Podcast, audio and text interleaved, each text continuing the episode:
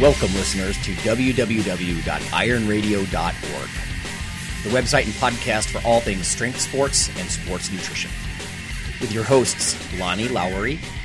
Remember, Phil is like a gnarled old oak tree held together with scar tissue and bone spurs. Rob Fortney. And I'm telling you, the pain that I would suffer was ex- beyond excruciating. And Phil Stevens. Do it, Rob. You'll kill all those nerves. Thanks for listening. Welcome, ironradio.org listeners. This is Lonnie Lowery. I'm an exercise physiologist and I'm a nutritionist and I'm a former competitive bodybuilder. This is Phil Stevens. I run Strength Guild, oh, USF Lift for Hope. I'm a coach, powerlifter, trying to be a boxer, amongst other things. Nice. And this is John Mike. I'm assistant prof and exercise science team member and columnist for EliteFTS.com writer for other fitness and consumer bodybuilding types of magazines, and um, you know, having some coffee, and it tastes good. Yeah, necessary uh, this early. For sure. Yeah, I've been, we've been like chowing down the coffee over here from all kinds of different places, but that's good stuff. Oh yeah, yeah. I'm curious to see how some of that stuff with coffee on your end pans out. Yeah. Uh, let's see. We've got a little bit of science news. We've got some uh, industry related news. We're just going to talk shop today, everybody. It's mid December. It's not quite time for a you know year end review or look forward to next year and that kind of thing yet. Um, so it's just sort of one of those weeks. People are relaxing, hopefully. Um, you know, it's just Christmas season. There's a little bit more time off here and there for a lot of people, and we're just going to talk shops. Strength and muscle sport news. Um, let me offer one thing that uh, I got across my desk from the Science News thing. This is Sports Med, November uh, of this year. This is Tipton. So, listeners, if, when you see guys like Tipton talk, he's he's one of those guys that worked in Robert Wolfe's lab. Anything with like protein synthesis, stable isotopes, a lot of that sort of stuff. A lot of what we know about muscle building and protein synthesis uh, and breakdown and that sort of stuff comes out of guys like Tipton, Violo, um, Robert Wolfe, or if th- those are all like the guys down around the Texas area or the Toronto area. You know, guys like Stu Phillips or uh, Nick Burd and, and those guys. But so this is from Tipton. It says nutritional support for exercise-induced injuries, and it's just sort of uh, uh, follow up to what we've been talking about with recovery and whatnot. But it says nutrition is one method to counter the negative impact of exercise-induced injury. Now, I think the, he's going to talk more about actual time off from being hurt and not just sore muscles. But he says following an injury, an inflammatory response is initiated, and while excess inflammation may be harmful, given the importance of the inflammatory process for wound healing, attempting to drastically reduce inflammation may not be ideal for recovery. And we touched on this a little bit in the past, right? I mean, there's a certain amount of inflammation and even oxidative kinds of stress that you need that are actually good. So when you overdo the attempts to suppress inflammation completely, or if you overdo the antioxidants, they sort of backfire. Uh, injuries severe enough for immobilization of a limb result in loss of muscle mass. I think that should be obvious to people.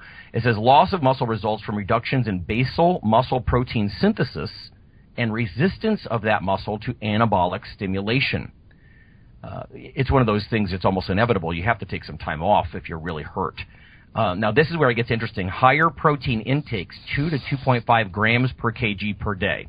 So that's up over a gram per pound potentially, seem to be warranted during immobilization. At the very least, care should be taken not to reduce the amount of protein. It says there is also promising, albeit preliminary, evidence for the use of omega 3 fatty acids and creatine to counter muscle loss and or enhance muscle hypertrophy, respectively. And then it says basically uh, the overriding nutritional recommendation should be eat uh, you know well balanced diet, minimally, minim- minimally processed foods, whole foods, that kind of thing. So the really high protein and omega three stuff, I've seen that a little bit for the whole you know uh, preventing atrophy thing. So if you are injured enough, you got to take some time off. Uh, really high protein omega 3s may be the way to do it. And it's interesting too because when you're hurt like that, you might think, well, I'm not training. Maybe you don't have your pre post workout protein shake. You know what I mean? So you'd almost have to remind yourself, yeah, keep the protein as, you know, quite high and then the omega 3s and whatnot. So a little bit on exercise-induced injury from the from the science world.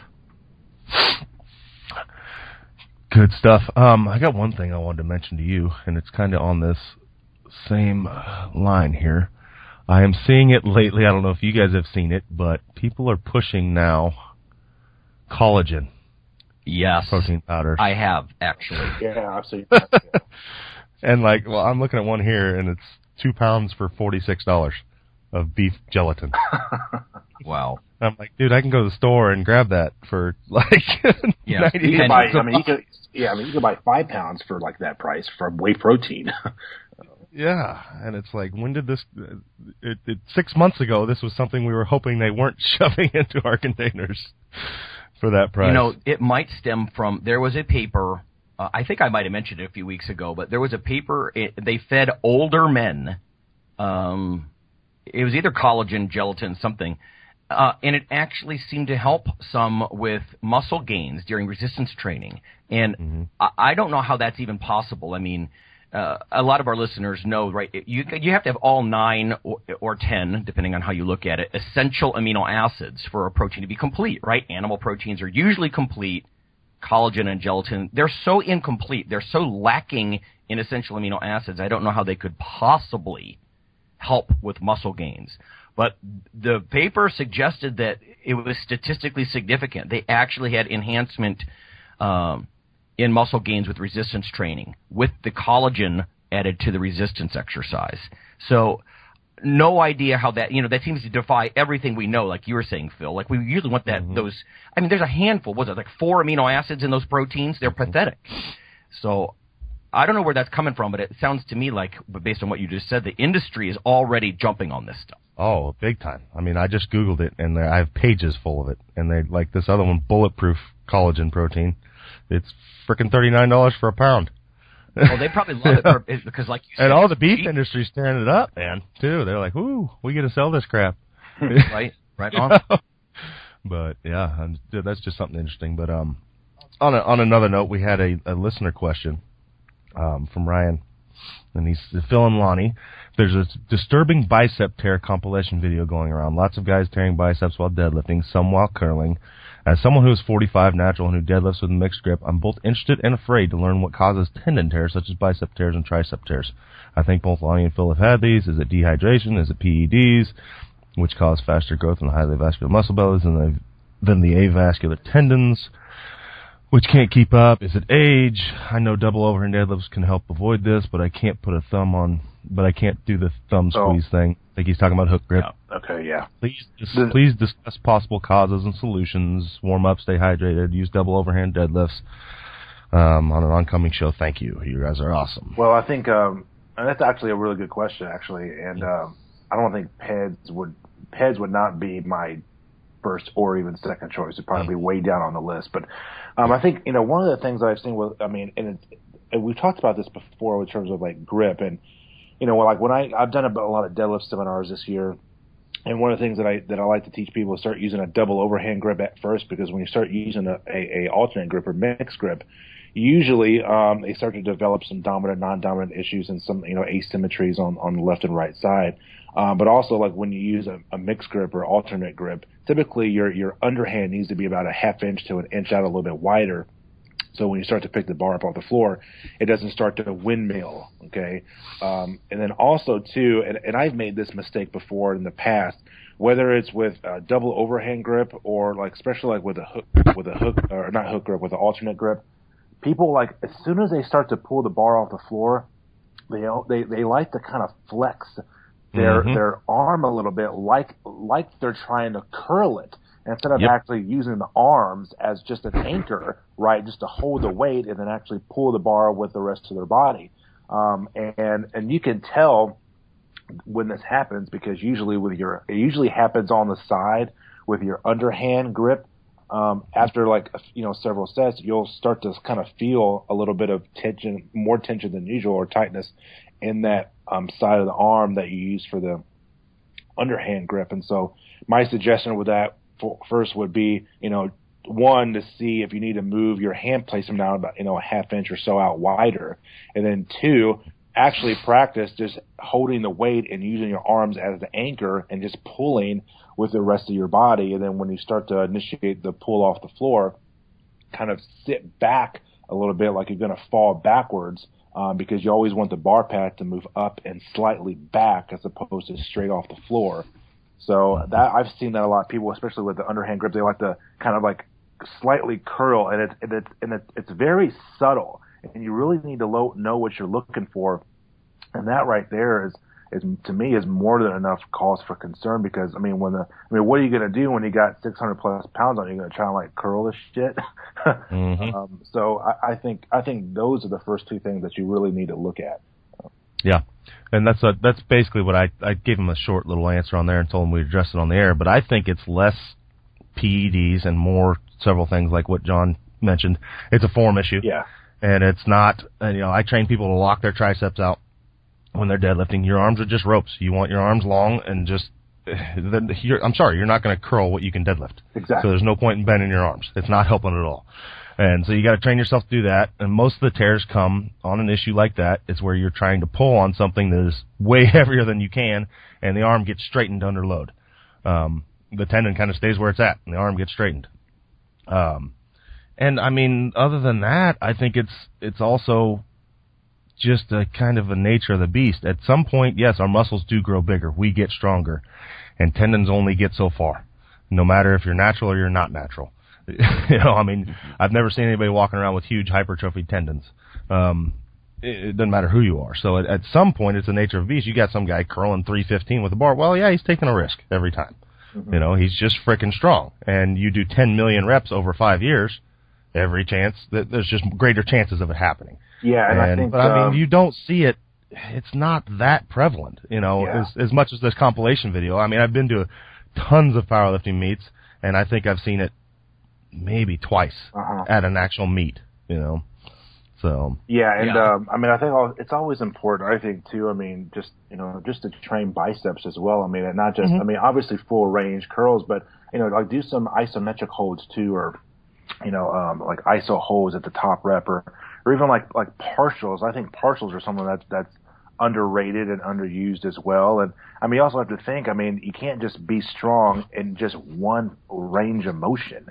You know, you need to be strong throughout the entire range of motion, whether it's holds or not. Because I mean, when you're holding 600 plus pounds in your hand, whether it's you know underhand grip or you know or alternate or, or hook grip or double overhand, I mean, you need to be strong er- everywhere. Mhm. You know, so I mean, you yeah, I agree. yeah. I think I think some assistance work with bicep curls and stuff can help. Um, you know, a buddy of mine, John Harris, he blew his freaking throwing hammer. You know, he's swinging around a 22 pound hammer and blew it, and it's because his arm was bent. And you know, 22 ha- pounds moving fast is a lot of force. So, um, yeah, it, it's it's things like that. It, it, I don't think.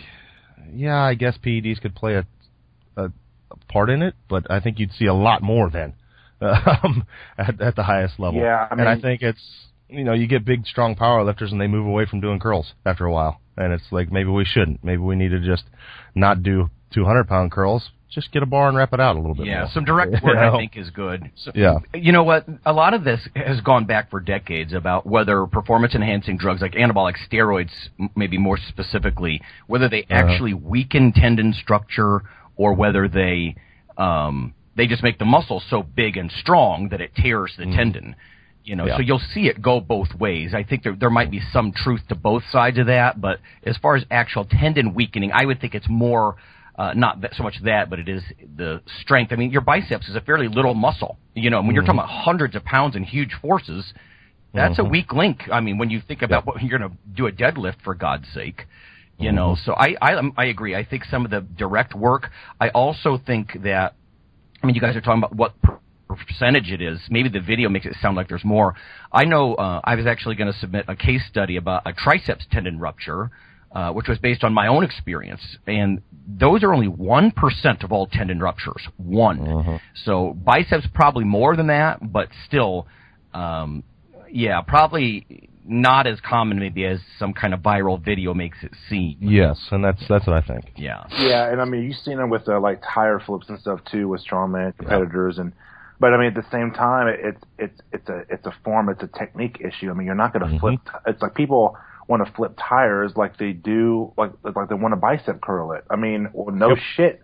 You know, you're going to get some type of like injury with that. I mean, it may not happen every time, but you're more certainly more at risk, you mm-hmm. know, for it. Um, but yeah, it's just it comes back to just just it usually comes back to some type of technique. well, I was gonna say my left bicep tear was totally my fault, and it's it was on a tire, and it was on the what we called the girls' tire. They were flipping it, so I joined them, and I was flipping it with one arm. and literally on one of the flips, I just bent over and grabbed my arm and curled it, and snap. You know, and it was like, oh, that's my fault, man. Yeah. That's that was I, I was stupid, wasn't paying attention. And yet, you know, a lot of times, just uh, for the listener's sake, for the question's sake, you don't always have a lot of warning. It's not like you're sore and hmm. things are happening. I mean, you can't live in fear. You know what I mean? People will just pop some of these things. I'm not saying that's good or you should just throw your hands up in the air. Like what happened to me, Phil, I was also stupid with my triceps. I mean, I was doing direct, almost isolation triceps work, you know, lying triceps extensions, skull crushers, hit heads, whatever. And I had two quarters and two tens on the side. That's just way too much. I hadn't been training. You know, I shouldn't have been doing that. And um, yeah, and I, I might have mentioned this years ago on the show, but it wasn't a pop either. At least with me, it sounded like someone tearing a wet, wet uh, rag. Mm-hmm. It was like it was really disturbing. mm-hmm. uh, so there's, but there's not always warning. I just want you to know. I mean, sometimes the forces are just so great on a very tiny little tendinous insertion there. Yep. You know that it just lets go.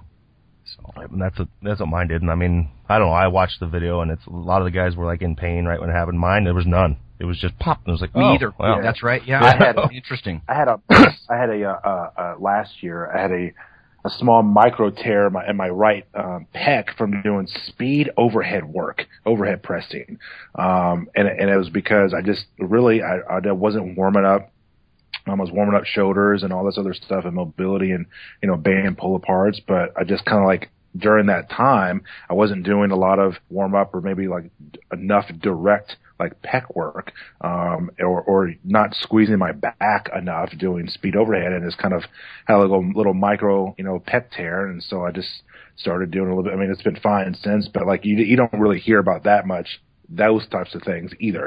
but yeah, but yeah, you're right. It's just like it just kind of there's like no warning signs. It just kind of happens. yeah, so, yeah. But I mean, with as much deadlifting, curling, and benching and squatting, and there's the, the injuries are really pretty low compared to what you yeah. you would think. So yeah, the thousands, um, tens of thousands of repetitions. You know, yes. and the one that lets go is the one we remember. You know. Yep. So. Um, hey guys, I have a quick listener um, feedback I wanted to toss out since we're dealing with that portion here. Um, this guy, he wrote into uh, Rob through the main ironradio.org page, but he said, uh, Rob, thank you so much for passing on my question and even airing it and discussing it. Um, I thought you all provided novel, helpful information. By the way, this is Andrew. He, we were talking about some unilateral leg work and um, hip problems and this sort of thing. Um, you provided novel, helpful information. All the information was appreciated, and the big things I took away from it is the disparity of strength differences between each leg and doing my unilateral work, yoga slash mobility, uh, and also the guest Eva T raised a point about mental health. Uh, it has it has been a stressful few months for me, and I'm going to add that as a possibility and focus on that as well. Uh, strong mind, strong body. Uh, I've shared your podcast with so many friends, and even before this, uh, you guys were my favorite podcast. But now it's for eternity. Thank you so much. So yeah, so really nice. He said thank you, and please pass along thanks to everyone, uh, as I sincerely feel your input was more valuable, uh, much more valuable than the general practitioner, the chiro, the PT, etc. Uh, once I'm uh, back in a training cycle, I will send you guys an update uh, with some pics. Have a wonderful holiday. And then he said, "Wait, some of you are Canadian, aren't you? I missed your Thanksgiving." Uh, anyway, uh, have a blessed remainder of 2015. Cheers, Andrew. So it's just a nice email there. That's cool. Yeah. Yeah. Okay. Um, so that's listener mail. That's a little bit of news. Uh, we're not. We don't have excessive time today, everybody, because of a technical issue. So we're going to go to break, uh, and we'll just come back with some more talk.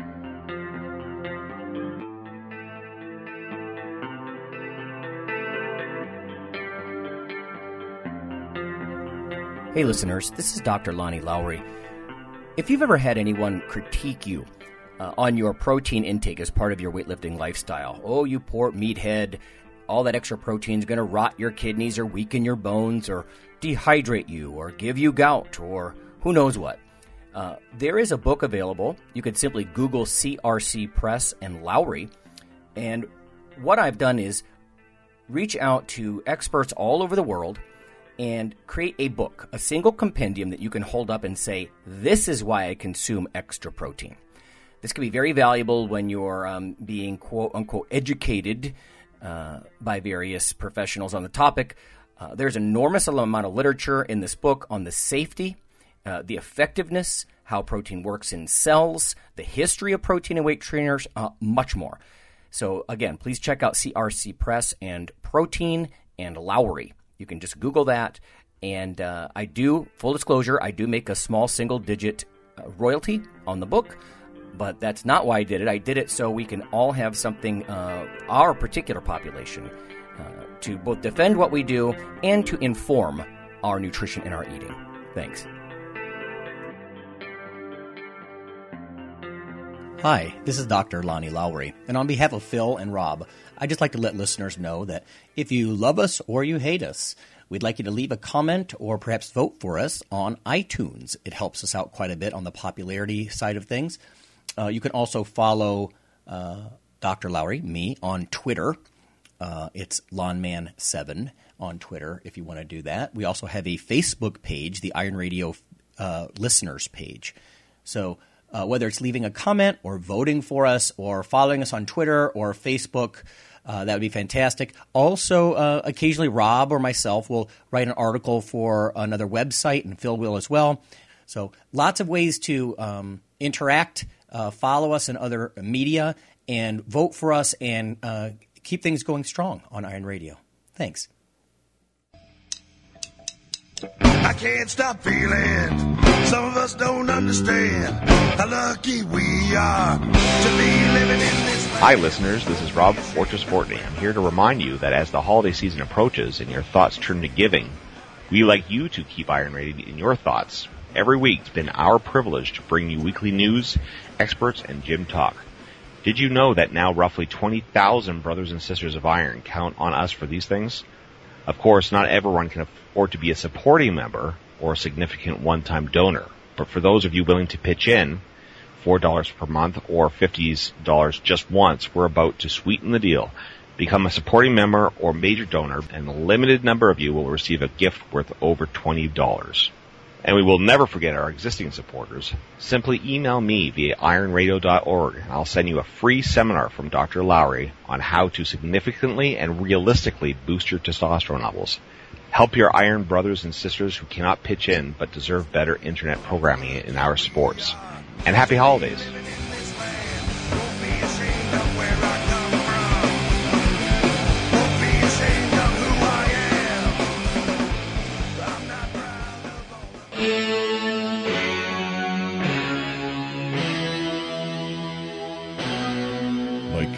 Fix of Iron Radio. In addition to being a popular institute on iTunes, we are also on email. Simply go to www.ironradio.org and sign up for the voluntary email. You'll get a once per week email, no more.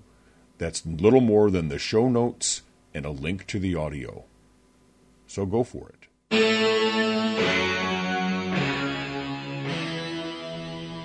Okay, we're back from break. Uh, John Mike here, Lonnie Lowery, Coach Phil Stevens.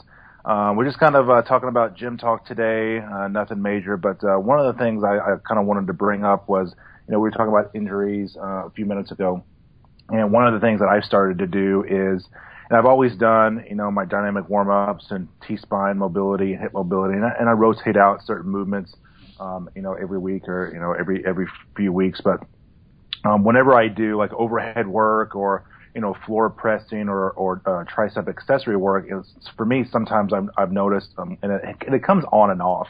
Like my lateral head of my tricep, my left tricep, uh, just sometimes just gets wrecked. And, uh, I was hitting one of my, um, good buddies, uh, Matt Wenning, who's been on the show. Uh, he was on the show a few weeks ago. And, um, he just recommended that I do, um, after, you know, all the warm up stuff, um, going into actual warm up sets for whatever movement. It could be overheads, it could be floor press, you know, or speed bench or whatever. You know, start out, you know, 50, like 75 reps. Just do a bunch of reps for like triceps and just get some extra blood flow, you know, into the muscle, you know, get the tendons nice and warm and loose. And, and it doesn't have to be anything fancy. It could just be like some heavy bands. It could be, uh, press downs, uh, you know, say four sets of 20, four sets of 25, or just the bar and, you know, rotate out some type of other movement, you know, every week, every other week. And I've been doing that the last week and a half.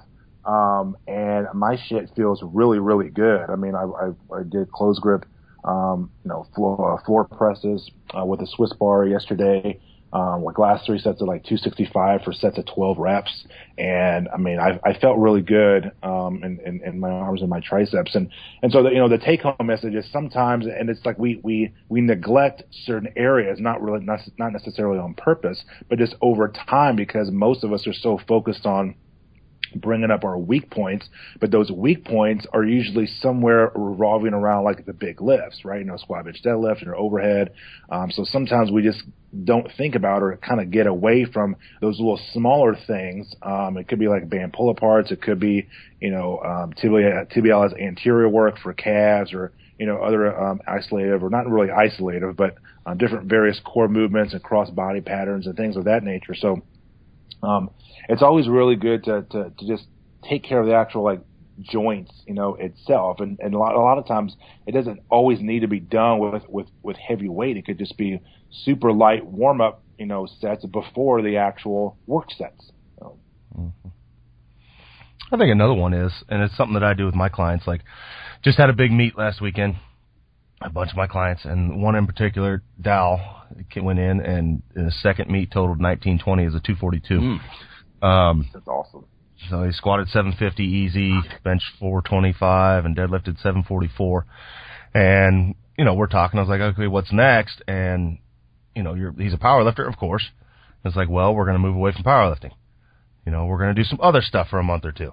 You know, and people don't think about that. It's right. like you want to you want to address your weak areas. Do like I did. Try boxing for a month. It's like holy crap. You know, right, all these yeah you know, and it's it's it's good to do that every once in a while and be a little more well rounded, and it's going to lead to less injuries if you do the same movement pattern over and over and over and over for years. It's insanity. yeah, and it just leads to injury.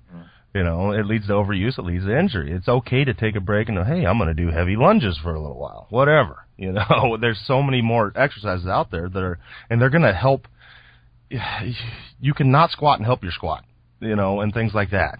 Yeah, it and, depends on what you choose. And also too, I mean, keep in mind, I mean, and, and going kind of um, extending on what you said, and even what I was talking about a few seconds ago with the tricep stuff, but a lot of times when you're when when you're not used to doing those types of things over time, like your work capacity can can significantly decrease, mm. and then mm-hmm. and then when you start to adding those things back again, you'll notice, oh wow, you know, like this feels like really good. Like you kind of notice like your work capacity suffers, you know, because of it, because you're not yes. because you neglect either those other types of energy systems or various types of exercises or even like volume. You know, most people don't really realize, you know, I mean, three sets, of, I mean, and, and, and that we've all been in this situation, so none of us are immune to it. But three sets of 10 is really not a lot of volume. It's like, yeah. it's really little, you know, Mhm. um, it's just kind of like with, like with speed work, with speed bench or like deadlifts. I mean, you know, 10 sets of two or 10 sets of three. I mean, I mean, go, go 12 sets, go, go 15 sets because it Mhm. takes, sometimes it takes like four sets to just really feel good and get going with it. You know, and then Mhm. you're left with, you know, the, the, the rest of it. So, you know, don't, uh, don't neglect like your work capacity, um, you know, even just GPP stuff. Oh yeah, that's one thing that I'm, you know, since my hip is healed, um, I got a new one. Uh, it, it's been a lot of that for me, and I feel great. You know, I mean, my new favorite thing now is I get on the Airdyne for five minutes when I start, Uh-huh. and that thing warms up everything. Yeah. And it's, you know, it doesn't kill me, it doesn't wear me out, it just gets me ready to go. And you know, the ability to do, you know, I'll squat and then I'll do frickin' 90 lunges per leg, and you know, whatever, you know, and I just feel a lot better. And I mean, I'm coming along. I squatted 500 for the first time since surgery the other Oh, day, nice. and I pulled 650. Damn, so dude. you know it's coming right along. Yeah. So What Phil? What's your Yeah. expectation uh, out of the. hi- I mean, are you expecting um, to meet or surpass your previous bests, or are you you're not? Even I don't know. that? I think I I'm I haven't allowed myself to even think about that yet. Mhm. Uh, I've been thinking about a meet again, which I said I wouldn't, but it's hard to get that out of my blood. But if I do that, it's like this. the first one won't won't be. I'm not going to go to break records. You know, I got it in my head. What I want to do is just I will get on a platform and do it if I can hit six four seven Yeah. and that's nowhere near what I've done before, but that's a respectable, you know, it's a 1700 total, Yeah. and with a freaking fake hip. You know? Right, yeah. Yeah, well, I mean, So- so so so, so since I mean we did have 650 because I mean I, I know previously, like a lot of your videos uh, pre-surgery, have you noticed like tech technical differences in the, Oh. in the way you deadlift now? It's so much easier. Yeah, but I mean, I mean, I know Like- it's easier, but just even just like getting into position. yes, Oh, yes. yeah. Like getting in, I can get to the bar very easily now. Okay. Um, I'm I'm able to Olympic lift again. You know, I can get my hips down, get my chest up, and I can. I've been doing cleans and snatches, and and things like that. So yeah, oh, I'm, my mobility has is light years from where it was. Speaking of Whereas before, you'd watch my videos and it'd take me like longer to set up than it would to lift. yeah. And now I can set up. You know, it's, it's no problem. Yeah. Speaking of uh, contests, I I'm I just the other day um, I'm I'm on the beginning stages of um, looking to do another strongman contest. Um, so it, it uh, if I decide it'll be um, it's called Beast of the Bluegrass. It's actually in uh, Frankfort, Kentucky. They actually have it every year, but since I'm in St. Louis now, it'll probably be a little bit you know closer um, to go to. But uh, um, he doesn't know about the weights yet, but um, he knows the events and so yeah, I just uh, you know looking to do another contest, but just like you, Phil, I mean, it's not going to be some type of um, you know super heavy you know thing. Just Mhm. something to kind of get in there and get back like in the mode and and um, you know it's just like it's like you know you have to that's and that's why you, people don't understand. It, it's like they just think well all we do is just like go to the gym and and just move a bunch of weights around and I mean that's fine for most people. I mean there, and there's nothing wrong with that, but I mean when you want to start when you compete, you know, that's kind of when you graduate, you know, towards training. I mean, if you can, if you, if you stay ready, then you won't have to really get ready. Uh, hmm so, but, um, yeah, I'm looking That's to the do, tough- yeah. The tough part with me is I'm feeling much better than I thought I would, like five and a half months post surgery, Mm-hmm. and it's kind of amazing. It's like, wow, man, I feel I feel good. The thing I can't do is tons of volume. You know, I'll get going. I just got to call it when literally it aches where that implant meets the femur Yeah. at a certain point, and it's like, okay, I'm done for the day. You know, and that's when I call yeah. it. And you know, it's like that hurts, and, and I don't want that thing to pop loose. Are you free squatting I'll or like box squatting? Uh, I've done a lot of box squats, and then this week was basically this week was my test. I went to that meet. Here's what happened. Uh, so I go to the meet. I coach all these lifters. We all do great. You know, Dow won the meet, won a thousand dollars. Blah blah blah blah. And I'm like, man, I want to do this again. you know? by the yes, exactly. So I was like, I'll go in Monday. I haven't even tried to squat heavy. I said, if I can go in there and I can hit 500 easy, then I'll think about doing a meet. And I went in, and I mean, I smoked it. And it was my first squat, free squat, with any considerable weight. But I've been just doing box squats and give myself that safety net. And, uh, yeah, I mean, it felt great. I was like, all right, well, you know, shit, I can do six. You know, if I can do five without touching anything heavy, I can get some training under, under me and do six. So, um, that's kind of what happened. You know, Phil, if I were you, I would wish that there was a study out there about the actual forces involved, like how much weight can that, like you said, where the implant meets the bone. Yes. How much weight can that realistically handle? Like if you knew Yeah. it was like so many newtons and that equaled twelve hundred pounds on a six foot Oh, yeah, back, exactly. You know what I mean? Then you would you would have a real number, and you wouldn't have to be like touch and go. Mm-hmm. Well, the thing, the thing that's funny you mentioned that because, Lonnie, you know, I mean, I, I teach a biomechanic class, and I, I mentioned this just kind of briefly in one in one lecture, but that's kind of what you just said. I mean, the, really the amount of force that that you can withstand in terms of like bone is is really uh, overall, it's really not like a whole lot. It's only like I don't know, like you know, fourteen hundred, maybe two thousand newtons or something like that. But the the point is, is that obviously, you know, we can we can lift and squat a hell of a lot more than than than we can kind of bear. So the the, the really the one of the underlying physiological types of, of explanations for that is just bone remodeling. You know, and that's one of the underlying benefits of of resistance training and um, and, and just your bones just kind of remodel over time to actually help support heavier loads. Because if they didn't remodel over time, then fuck, you could only uh, you know deadlift 400 pounds, you know, or squat 315 or whatever it may be. So, you know, mm-hmm. that's the whole nature of just getting stronger and having bone remodeling adaptation over time. And, and, of course, as you get older with aging, it, it even becomes more important you know. Mm-hmm. Um, and that's what that's one of the Lonnie. I know you understand this. What I'm getting ready to say is like when you see these DEXA studies, for example, where they're only assessing something after like eight weeks, you know, or Yeah. whatever it is. I mean, you're not going to see any changes in you know bone mineral density in eight weeks. I mean, why don't you give it like eight months or a Oh, year yeah. or, a- or a year, and then we and then you can talk about something. Yeah, bone remodeling is so slow. We're talking about tendon remodeling being slow. Bone, uh, yeah, instead of weeks like mu- skeletal muscle, bone is months. So uh, Yeah. real bone studies go 12, 18 months, uh, maybe even minimally, you know, before you can see Oh, yeah. substantial changes, you know. And that was neat. I mean, you mentioned that uh, when I had all my scans and X-rays and done for my surgery, and comparing my right side with my left side. The right side being the one who is that has bared like all the weight for the last thirty some years. But the, the bones on that right side were massive compared. To, Right. they, they were just like glowing white. Right. And Yep. and the left side was like, yeah, those look regular. You know? Right. And You know, my interest would be like uh, maybe we could find uh, like a biomedical engineer. I actually know a guy uh, at a local university because we are sharing a DEXA machine for different reasons. But he was doing implants and he was looking at spinal implants and this and that, and he wanted to put the actual extracted spines from cadavers on the machine, and that was freaking out some of the clinicians. They're like, "Oh "My God, you're bringing in body parts," you know. And, but the, you know, the whole thing is how these implants, where they meet, where the where the metal hits the bone, the, you know, metal hits the mineral. How do you how do you optimize that kind of fusion? You know, because like John's saying, uh, living tissue remodels, and metal does not. By itself, metal is probably stronger than the bone, and yet it's that juncture. But make Yes, no mistake, I mean, yeah, but make no mistake, this is not some shallow. you know, they're hammering that thing in like a, tr- a railroad Mhm. spike.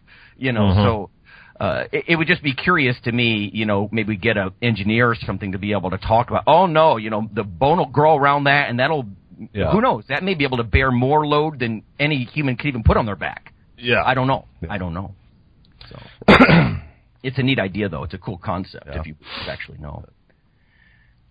No, sweet. I'll tell you, um, my training is not that. Ex- I don't talk about it much these days because you know I'm at that stage like Eva T was talking about, where I'm I'm trying to just be, be healthy, you know, and keep range of motion and keep sort of a, for for the last maybe decade. I always wanted to keep within sh- um, targeting distance of a competition. You know what I mean? You kind of keep that in the back of your head. Like for for you guys, it might be strength. For me, it was sort of the amount of muscle mass and body fat and that kind of stuff. And I'm sort of making that transition to just I don't want to lose the privilege of squatting or benching. You know, as my joints ache and that kind of stuff. So uh, it's like with coffee or anything else. I don't want to overdo it. So the the key for me is frequency. You know, because of work and everything. I get up really early. I get up at like 4:30 in the morning and I squeeze in lifts before work. And I don't know if a lot of listeners are like this. We've had some people on that were morning larks and they could lift heavy. I cannot lift heavy. no way. That's no way that's happening. It's I mean useless. I mean I like you know I'm squatting it. We were laughing before we hit the record button, everybody. But you know I would I'll do like three or four sets of two and a quarter, or maybe work up 275, 315 just for a half a dozen reps. And one day this past semester, I went in in the afternoon um, just because I had to. My schedule's all over the place because of research and teaching. But uh, and I swear to God, all of my weights were nearly doubled. You know, because I went in in the afternoon. The difference is astronomical for me.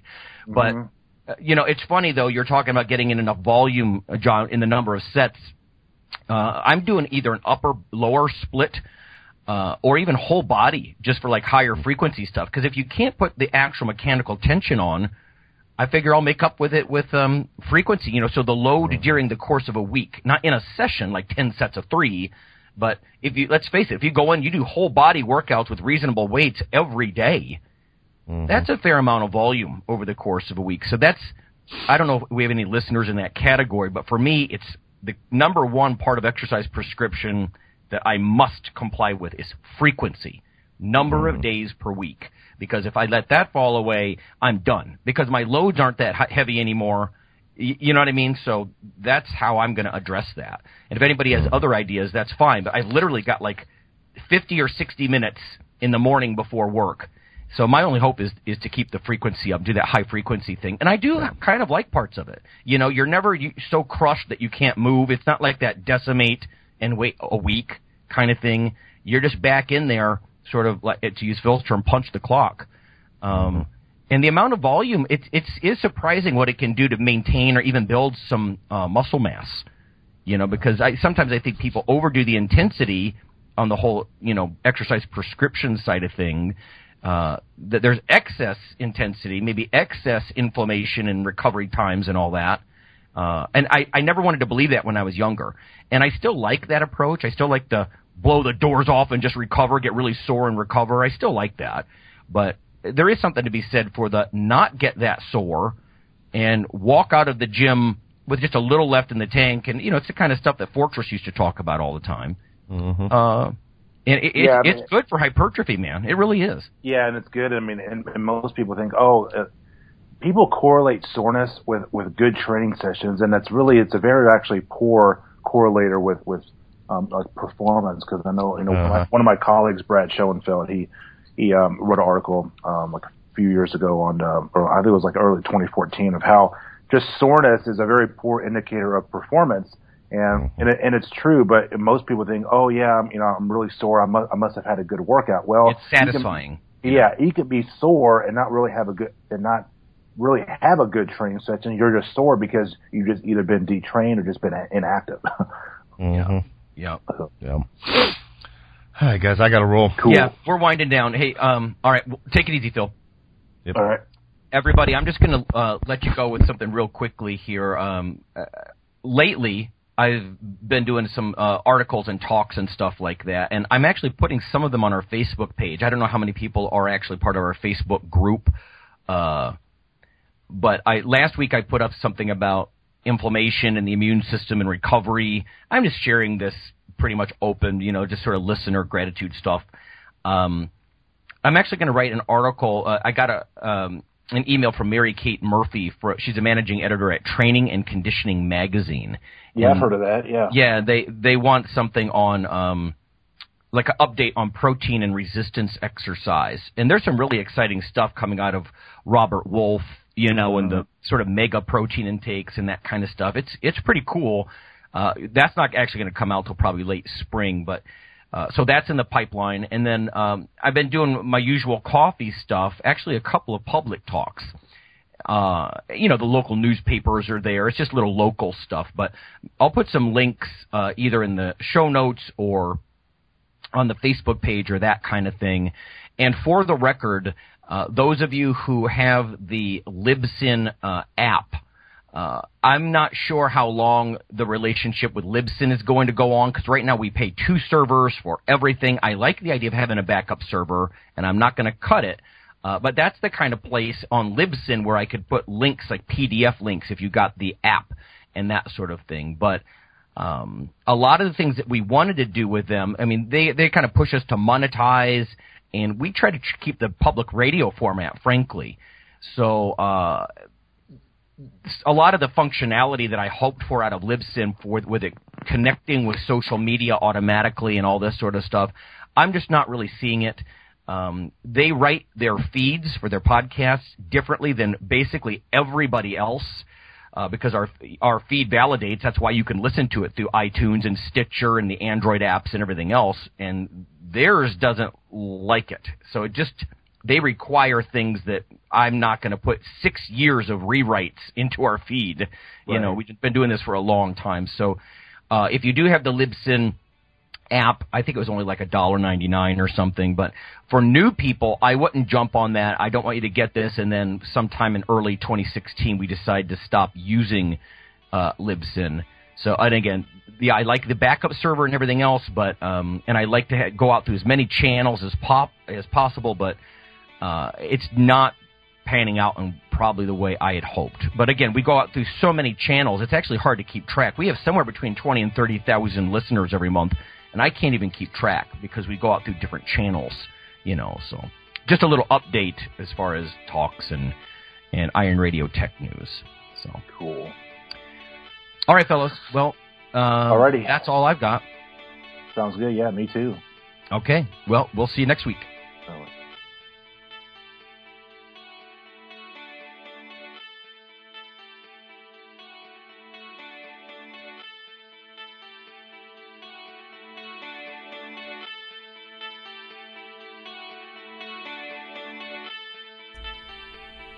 Hey, listeners, have you seen the store at ironradio.org? There are three halls in the store one for Phil, one for Fortress, and one for myself, Dr. Lowery, and they're thematic. So you can go into our Halls of Iron store and choose based on your goal. If you need something to learn or read or something nutritional, you can look in my store, uh, Lonnie's store. If you want something about injury prevention uh, or competition, then take a look at Phil's Hall of Iron. And if you want something about motivation or daily training, Fortress's Hall has what you're looking for. There are some fun, heroic descriptors uh, as you browse through the stores. We try to make it a little more fun than the average boring online store. And whether you're a novice lifter or someone more experienced, you can take heart that you're not wasting your time. The things that we put in each hall of iron are actually based on our own recommendations. Protein powders that we know to be good, uh, knee sleeves, wraps of some kind, things that Fortress uses in his own training. Uh, the stuff you, you see, you know is good. This way you don't waste time. So check out the Iron Radio store at ironradio.org and um, let us know what you think on the forums. And certainly you can request products and we will uh, screen them before they go in. So thanks for listening. Iron Radio is accepting donations. If you like what we do, the professors, the scientists, the bodybuilding show promoters, the athletes themselves in powerlifting and bodybuilding, um, please consider making a donation or maybe buying something from the ironradio.org uh, store. Uh, we also are accepting supporting members. So for $4 a month, which is frankly less than the bank sneaks out of your account in fees, you can step up and support a form of sort of public radio for the bodybuilding and powerlifting and strength community.